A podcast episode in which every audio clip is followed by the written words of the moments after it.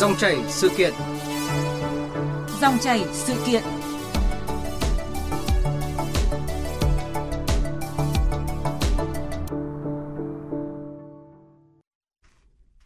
Thưa quý vị, thưa các bạn, bạo lực học đường không phải là vấn đề mới nhưng lại tiếp tục nổi lên đầy nhức nhối ngay trong tháng thanh niên này. Từ học sinh đánh nhau trong lớp cho đến phụ huynh nhờ xã hội đen hành hung học sinh ngay giữa đường, rồi một nhóm côn đồ hành hạ, chôn sống một học sinh 17 tuổi, quay video rồi tung lên mạng internet. Câu hỏi được rất nhiều người đặt ra là vì sao những hành xử côn đồ, đặc biệt ở lứa tuổi học sinh ngày càng nghiêm trọng bất chấp nỗ lực của các cơ quan chức năng, phải làm gì để ngăn chặn và đẩy lùi vấn nạn này? Đây là nội dung được đề cập trong mục dòng chảy sự kiện ngay sau đây, với sự tham gia của Phó Giáo sư Tiến sĩ Trần Thành Nam, chủ nhiệm khoa các khoa học giáo dục Đại học Giáo dục Đại học Quốc gia Hà Nội và nhà báo Hoàng Anh Tú, trưởng ban biên tập báo Sinh viên Việt Nam Hoa học trò. Quý vị và các bạn có thể đặt câu hỏi cho hai vị khách mời qua số điện thoại 0243 934 1040. Xin nhắc lại số điện thoại 0243 934 1040. À, vâng, xin cảm ơn à, Phó Giáo sư Tiến sĩ Trần Thành Nam và nhà báo Hoàng Anh Tú đã tham gia chương trình à, cùng với chúng tôi. À, trước khi bắt đầu cuộc trao đổi thì mời hai vị khách cùng quý vị và các bạn nghe phóng sự sau đây. Sốc, ghê rợn, đó là cảm giác của rất nhiều người sau khi xem đoạn video ghi lại cảnh một học sinh 17 tuổi ở Nghệ An bị trói tay, lột hết quần áo bên ngoài, bị đánh dép vào mặt rồi chùm bao bố lên đầu, đạp xuống hố đảo sẵn và bị chôn sống, giữa tiếng cười nói hả hê của cả nhóm côn đồ. Những hình ảnh tra tấn như thời Trung Cổ này được tung lên mạng Internet cách đây 4 ngày, khiến công luận bàng hoàng. Công an đã bắt giữ 14 đối tượng để làm rõ sự việc. Ngay trong tháng thanh niên này, thật đáng buồn khi liên tiếp xảy ra sự việc học sinh đánh nhau, thậm chí đâm chém nhau sau giờ học. Ngày 20 vừa qua, một học sinh lớp 9 ở Yên Bái đã dùng dao nhọn đâm bạn cùng trường khi tan học. Trước đó trên mạng xã hội xuất hiện một đoạn video dài 5 phút ghi lại hình ảnh một nữ sinh bị bạn đánh ngay trong lớp học tại trường Trung học phổ thông Phan Đăng Lưu, quận Bình Thạnh, thành phố Hồ Chí Minh. Còn tại Hà Nội, do mâu thuẫn liên quan tin nhắn trên mạng xã hội, một nữ sinh trường trung học cơ sở Sen Phương, huyện Phúc Thọ bị đánh hội đồng và tung lên mạng. Một nữ sinh khác ở Hải Phòng cũng bị nhóm học sinh khác đánh hội đồng ngay đầu tháng 3. Những sự việc này khiến rất nhiều phụ huynh và học sinh lo lắng về vấn nạn bạo lực học đường. Bộ máy lãnh đạo của cái nhà trường đấy phải xem lại trong những ai có liên quan phải kiểm điểm đặt ngược lại câu hỏi nếu mà con của các giáo viên hoặc các lãnh đạo nhà trường rơi vào con các vị thì các vị sẽ xử như thế nào trong lớp như thế mà đánh trong trường mà không biết gì cả thì không hiểu nhà trường lúc đấy đứng ở cái vị trí nào bạo lực học đường nó càng ngày càng gia tăng. Em mong muốn nhà trường giáo dục cho các em về ra ngoài cuộc sống nên hành xử như thế nào cho không bị mắc phải những cái việc như đánh nhau, mâu thuẫn ở ngoài đường ạ. Một giáo viên ở Hà Nội thừa nhận chương trình giảng dạy hiện nay có môn giáo dục công dân, song phần lớn chỉ dạy lý thuyết chứ chưa có môi trường để các em thực hành. Những kỹ năng về cách bảo vệ tiếng nói, cơ thể, cách tự vệ khi bị bắt nạt cũng chưa được quan tâm đúng mức. Tôi thiết nghĩ rằng là ở các nhà trường nên có một tổ tư vấn tâm lý. Đó là nơi mà các em có thể tìm đến với các chuyên gia tâm lý có thể đưa ra cho các em lời khuyên và đặc biệt rằng là các em cần phải có một môi trường và cái sự đào tạo hướng dẫn một cách tỉ mỉ liên tục trong môi trường mạng xã hội lên ngôi như hiện nay, những hình ảnh, video về bạo lực xuất hiện nhàn nhản với những lời bình luận hùa theo kiểu đáng bị đánh, đáng bị trừng phạt, càng khiến cho một số em lầm tưởng rằng đó là cách duy nhất, hiệu quả nhất để giải quyết mâu thuẫn. Theo chuyên gia tâm lý Vũ Thu Hà, đây là sự ngộ nhận rất nguy hiểm nó tạo ra một cái làn sóng và nó ảnh hưởng tới rất nhiều những đứa trẻ khác nó học theo đó. Có những cái đứa trẻ mà có sự bắt nạt, các em rất là đau đớn, các em rất là tổn thương và nó ảnh hưởng không chỉ một vài năm và nó ảnh hưởng lâu dài, thậm chí đến cả cuộc đời của các em sau này. Tinh thần nó luôn luôn có sự bất ổn. Vâng ạ, à, trong số những cái vụ à, bạo lực mà chúng tôi vừa điểm lại trong phóng sự vừa rồi thì có lẽ gây sốc nhất là sự việc vừa xảy ra ở Nghệ An khi mà một nhóm côn đồ đã quay lại cái cảnh bắt giữ rồi chôn sống một học sinh 17 tuổi tung lên mạng internet ạ. Ừ. Đến nay thì công an đã bắt giữ 14 đối tượng để mà làm rõ sự việc này chỉ là một trò đùa, một thử thách như lời của nạn nhân hay là được thực hiện theo cái lời nhờ cậy của gia đình muốn dạy dỗ đứa con hư bất trị như là lời của nghi phạm ạ.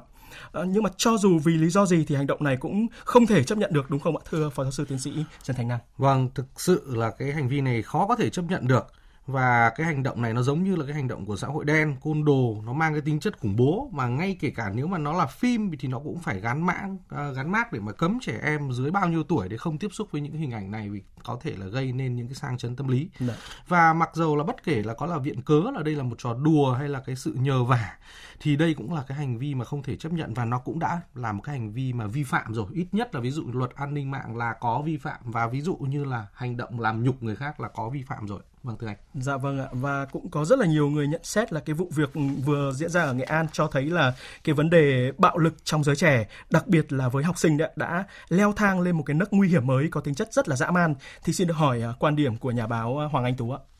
À, quả thực rằng là, là với cái cái cái câu chuyện à, chôn sống kia thì tôi à, tôi hoàn toàn đồng ý với anh Nam. À, thực sự nó là quá dã man và nó tôi tôi còn nghĩ nó là cái việc là là có tính chất ở giết người chứ không chỉ là đơn giản là một cái gọi là một cái một cái trò đùa. À, và bản thân tôi à, nhiều năm làm làm báo cho cho cho các em à, và quan sát khá nhiều về vấn đề và cha mẹ và con cái thì quả thực là tôi tôi tôi thấy rằng là cái à, các vấn đề bạo lực à, ngày càng à, gia tăng. À, thậm chí là à, chúng ta đã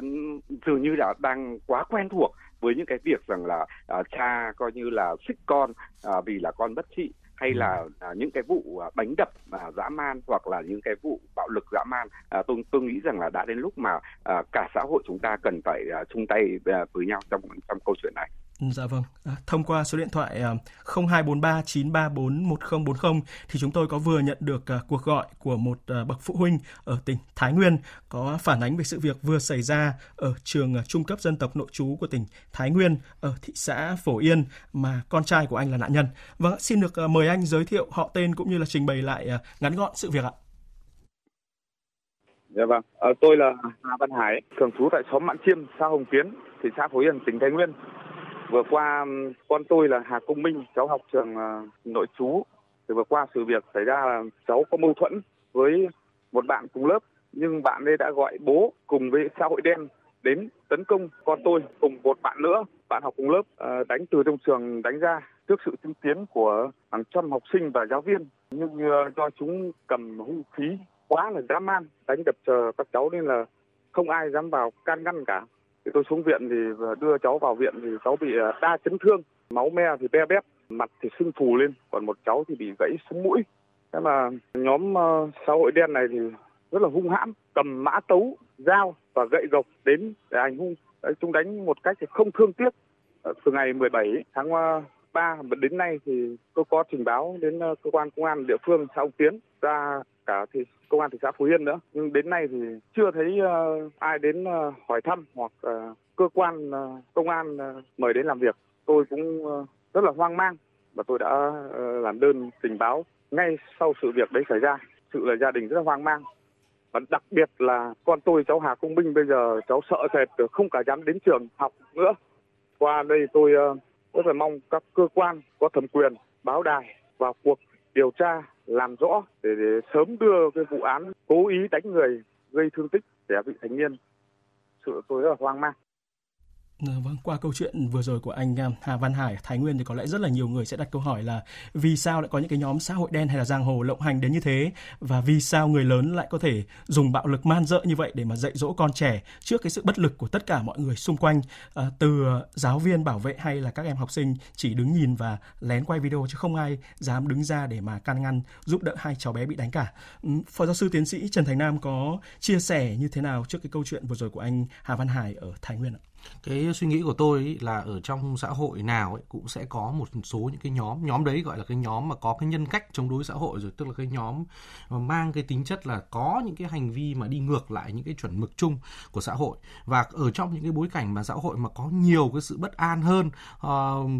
chúng ta hãy hình dung là cái năm qua thì là cũng có rất là nhiều cái sự bất định do cái việc mà giãn cách của covid chẳng hạn. Rồi rõ ràng là khi mà chúng ta đang trở lại với cả cái cuộc sống bình thường mới đấy thì rõ ràng là an ninh cũng sẽ bị uh, nới lỏng. Có thể những cái hoạt động kiểm soát rồi là chấn áp những cái hoạt động như vậy ở trong uh, cái xã hội là nó cũng chưa được chặt chẽ hơn. Và chúng ta cũng sẽ cần phải thấy là bây giờ cộng đồng cũng bị tổn thương sức khỏe tinh thần nhiều hơn tức là rơi vào những cái áp lực nhiều hơn làm cho những cái hành vi mang cái tính chất là bạo lực nó có cái nguy cơ bùng phát. Và những cái người mà có cái tuyếp nhân cách cái kiểu chống đối xã hội ấy, nó cũng có cái xu hướng là nó bạo lực à, à, tăng hơn. Vì vậy cho nên là nó sẽ dẫn đến là những cái vụ việc mà có thể là rất là là ờ, gây đau lòng cho cộng đồng gây sốc cho cộng đồng có thể xuất phát từ những cái sự ờ, vụ mà rất là nhỏ nhẹ thôi. Mà chúng ta cũng sẽ nhìn thấy là những cái hành vi bạo lực ấy, nó sẽ có hai cái loại tính chất chúng ta cần phải ờ, chú ý ở đây. Một là những cái hành vi bạo lực mà mang tính chất thù địch. Thù địch thì tôi nghĩ rằng là nó nó nó sẽ ít thôi tức là kiểu như là gây thù chuốc oán và trả thù nhau thì nó ít thôi.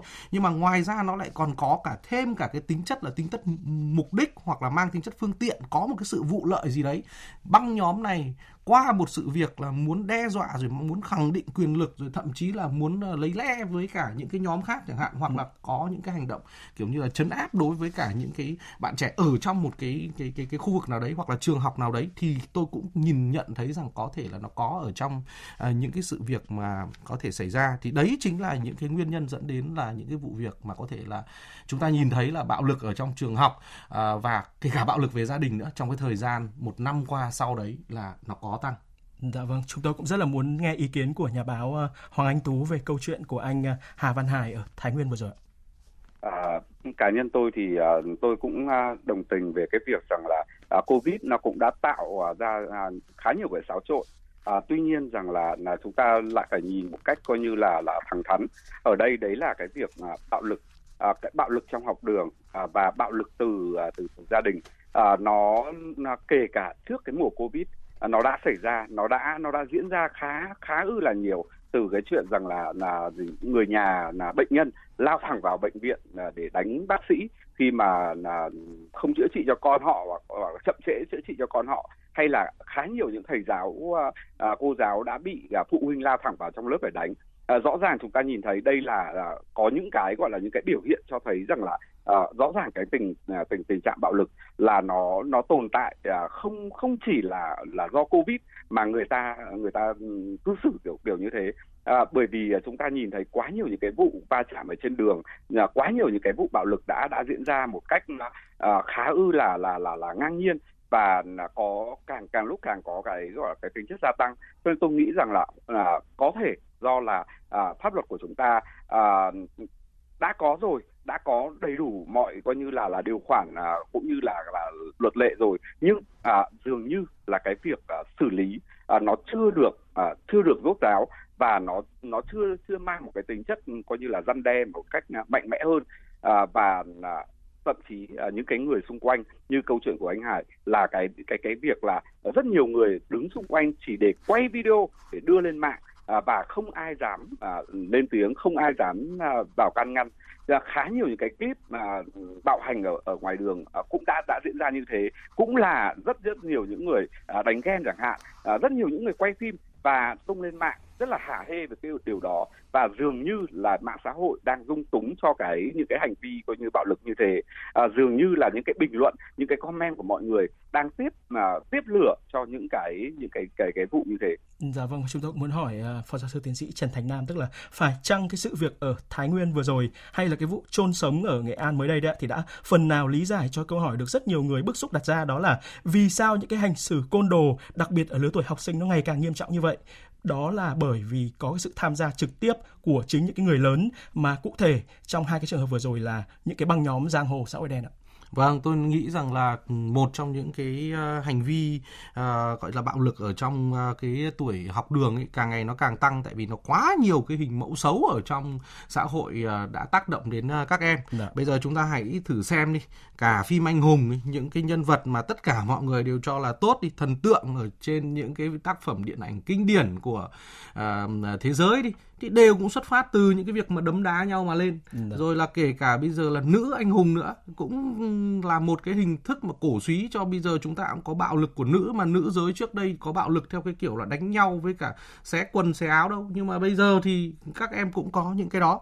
đấy rồi tôi thì tôi cũng rất là đồng ý với cả anh à, Hoàng Anh Tú rằng là những cái nguyên nhân gốc rễ thì từ trước đến nay chúng ta vẫn có nhưng mà chúng ta sẽ hỏi là tại sao đến một cái thời điểm nào đó mà nó lại bùng phát lên rất là nhiều những cái vụ việc bạo lực đấy thì tôi vẫn cho rằng là nó có những cái sự ảnh hưởng bởi cái giai đoạn giãn cách của, của Covid thì là sự cô lập này rồi mất việc làm, mất bất ổn về mặt kinh tế. Ai đi ra đường cũng sợ hãi cao độ về cái việc là bị lây nhiễm dẫn đến là stress nó cao hơn. Rồi cái thói quen sống hàng ngày thì nó bị thay đổi dẫn đến cái việc là các em không được ra ngoài thì chỉ có mỗi lên trên mạng uh, thôi. Lên trên mạng thì lại tiếp cận với quá nhiều hình mẫu bạo lực rồi phim chính thống phim anh hùng nó cũng có bạo lực. Rồi lên trên đấy nhiều thì sẽ có nguy cơ là bắt đầu lại à, nói qua nói lại với nhau thì trở thành những cái mâu thuẫn và bắt đầu là mang ra cái thực tế để xử lý. Và có thể là trở thành những cái những cái hành vi mà xấu tính nó làm mồi cho những cái uh, hành vi uh, gọi là uh, bạo lực sau đó. Rồi là cả xã hội của chúng ta chỉ tập trung vào cái việc là chống covid.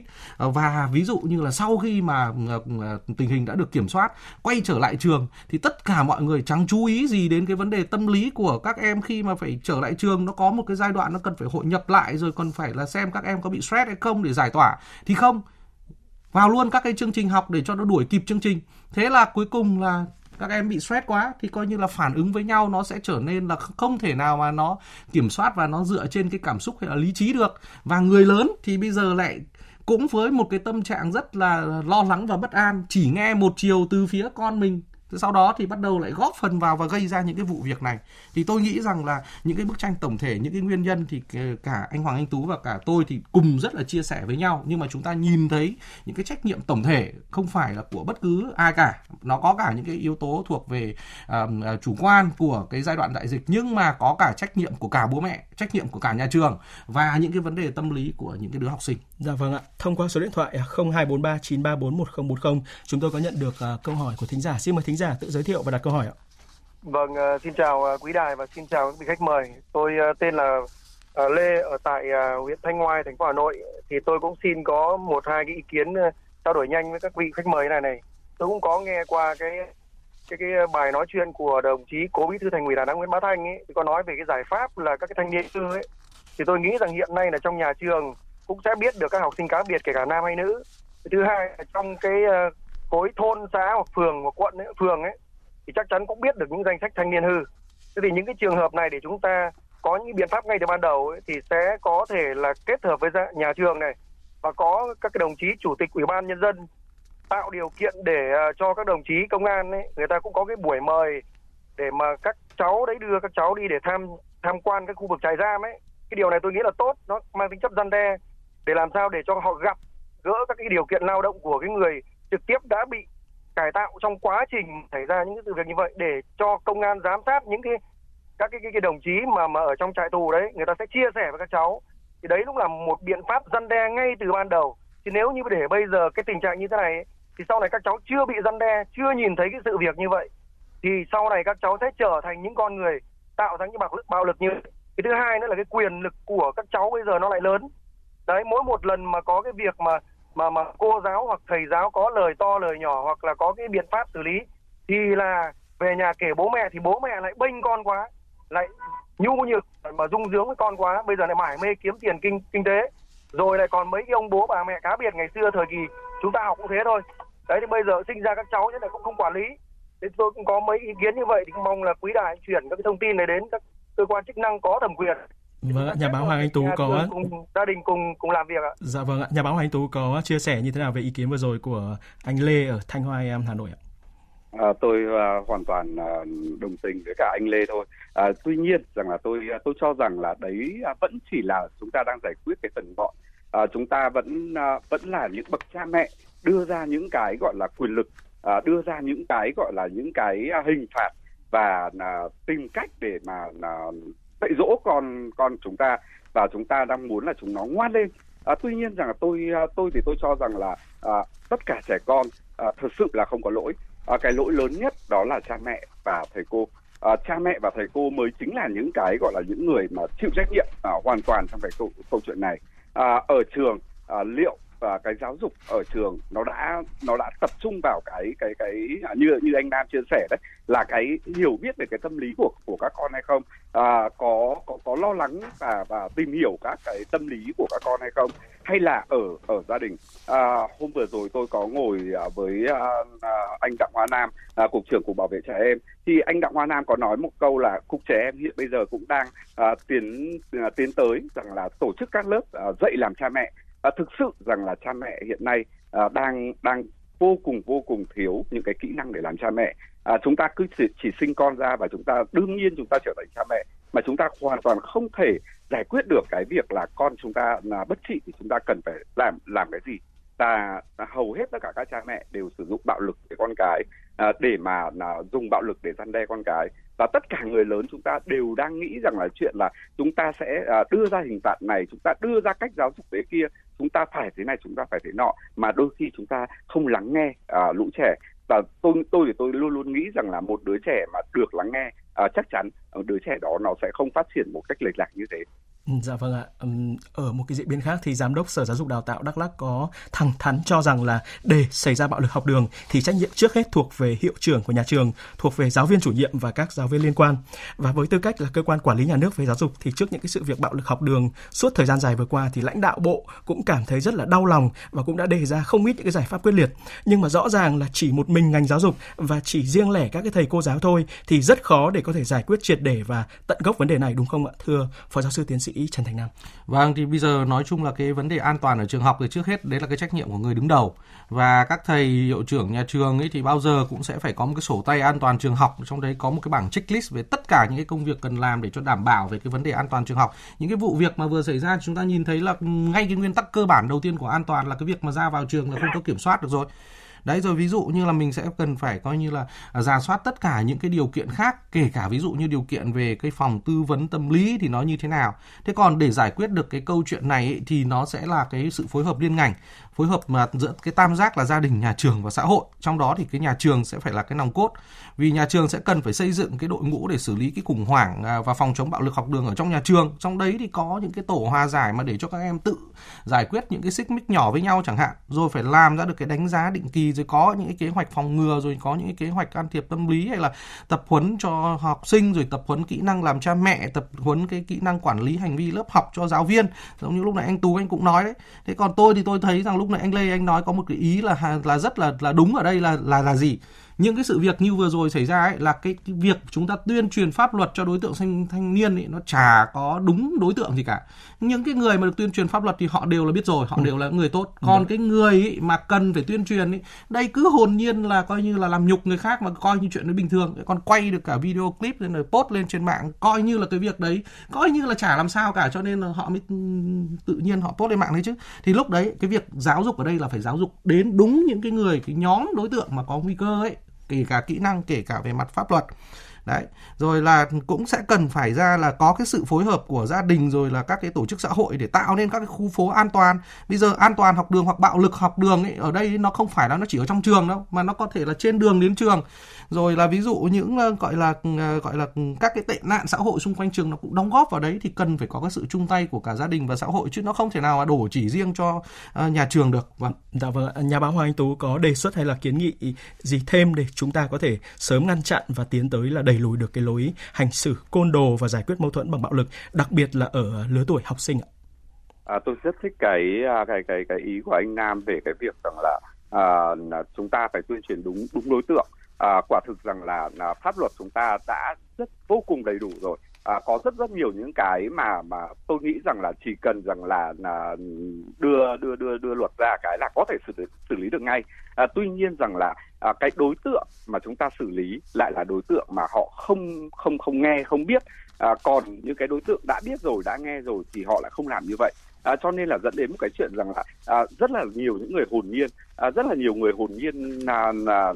sử dụng bạo lực à, nhục mạ bạo hành và làm đủ mọi mọi mọi mọi trò như thế. Và cuối cùng thì sao? Cuối cùng thì à, khi à, đăng những cái clip mà nhục mạ người khác lên lên mạng à, bị phạt 7,5 triệu đồng. Nhưng những cái hậu quả về về sau của những đứa trẻ đó thì như thế nào? À, chúng ta hoàn toàn không có chúng ta chỉ đi giải quyết những cái phần ngọn. Và cuối cùng là gì? Cuối cùng rằng là à, chúng ta cứ đi lấp chỗ này thì à, chỗ chỗ kia lại bị bị bị trào nước cho nên tôi uh, cá nhân tôi uh, tôi tôi vẫn cho rằng là nhà trường và gia đình À, tôi tôi rất thích cái ý tưởng về cái uh, khu phố an toàn mà anh Nam uh, có có đưa ra. À, quả thực rằng là tổ dân phố chúng ta có tổ dân phố mà chúng ừ. ta có hội phụ nữ, chúng ta có hội cựu chiến binh, chúng ta có rất rất nhiều những cái hội mà là mỗi phường, mỗi mỗi xã, mỗi mỗi mỗi huyện đều có. Vậy thì tại sao chúng ta không xây dựng những cái khu phố an toàn như thế và ở trong trường chúng ta phải có những cái cuộc uh, trò chuyện, những cuộc thảo luận liên tục về cái bạo lực học đường. Và chúng ta phải cho à, những đứa trẻ biết được rằng là nếu chúng làm như thế thì chúng là vi phạm pháp luật. Vi phạm pháp luật chứ không phải là nội quy nhà trường bởi vì nội quy nhà trường thì nó vẫn đứng dưới cái cái cái cái pháp luật. Cho nên tôi tôi rất là mong rằng là bản thân các nhà trường và bản thân các khu phố cũng như cả xã hội phải chung tay trong trong câu chuyện này. Và đặc biệt à, à những nhà báo như chúng tôi hay là những chuyên gia tâm lý như anh Nam à, là phải thường xuyên uh, chia sẻ những cái uh, những cái cái cái cái thông tin để mà cho cho cho mọi người có thể nắm nắm, nắm bắt được. Dạ vâng và có lẽ là chừng nào mà người lớn chưa gương mẫu trong cái việc hành xử thì có lẽ chừng đó chúng ta sẽ còn rất khó để có thể giáo dục các em nhỏ đúng không ạ thưa phó giáo sư tiến sĩ Trần Thành Nam? Dạ vâng đúng là như vậy và chúng ta cũng đang ở trong cái quá trình mà coi như triển khai các cái trường học hạnh phúc đấy. Thế cho nên là bây giờ nếu mà trường học không an toàn thì cũng chẳng thể nào mà có trường học hạnh phúc được. Hãy phải bắt đầu từ những cái công việc mà rất là nhỏ ví dụ như triển khai về những cái quy tắc hành vi ứng xử à, thân thiện ở trong cái nhà trường cái đã. Rồi là ví dụ như là chúng ta cũng sẽ cần phải có mỗi bên có nhiệm vụ cần phải chung tay thực hiện được những cái nhiệm vụ của mình. Ví dụ như là phải triển khai một cách thực sự là nghiêm túc và có hiệu quả của cái phòng tư vấn tâm lý học đường ở trong mỗi nhà trường. Lúc nãy các cô giáo ở trong cái video cái đoạn uh, chia sẻ thì có nói là, là là là chưa có nhưng mà bây giờ nó quy tắc là nó có rồi. Nhưng mà bây giờ sắp tới không biết là tổng kết cái hoạt động của thông tư 31 33 về cái hoạt động này thì thế nào. Nhưng mà tôi thấy rằng là rõ ràng hoạt động nó chưa có hiệu quả cho nên là cũng uh, dẫn đến là có những cái sự việc đáng tiếc xảy ra ở trong nhà trường. Dạ vâng ạ. À, một lần nữa xin được à, cảm ơn Phó Giáo sư Tiến sĩ Trần Thành Nam, chủ nhiệm khoa các khoa học giáo dục Đại học Giáo dục Đại học Quốc gia Hà Nội và nhà báo Hoàng Anh Tú, trưởng ban biên tập báo Sinh viên Việt Nam Hoa học trò đã bàn luận cùng chúng tôi. Thưa quý vị, thưa các bạn, chúng tôi muốn nói nhiều hơn về hình ảnh những học sinh không dám căn ngăn các hành vi bạo lực. Có lẽ nó cũng chua sót như hình ảnh một số học sinh cổ vũ đánh bạn. Liệu có thể xem đó là biểu tượng cho sản phẩm giáo dục thất bại của người lớn khi những đứa trẻ lớn lên thiếu lập trường, chấp nhận thỏa hiệp, không dám đấu tranh với cái xấu và ưa thích dùng bạo lực với những kẻ yếu thế hơn? Chỉ khi nào người lớn ý thức rõ hơn rằng trẻ nhỏ đang bị ảnh hưởng và sao chép những hành vi bất công và bạo lực trong xã hội mà chính người lớn gây ra, từ đó tránh ra những hành xử lệch chuẩn, có lẽ chỉ khi đó chúng ta mới hy vọng vấn nạn bạo lực học đường được giải quyết tận gốc.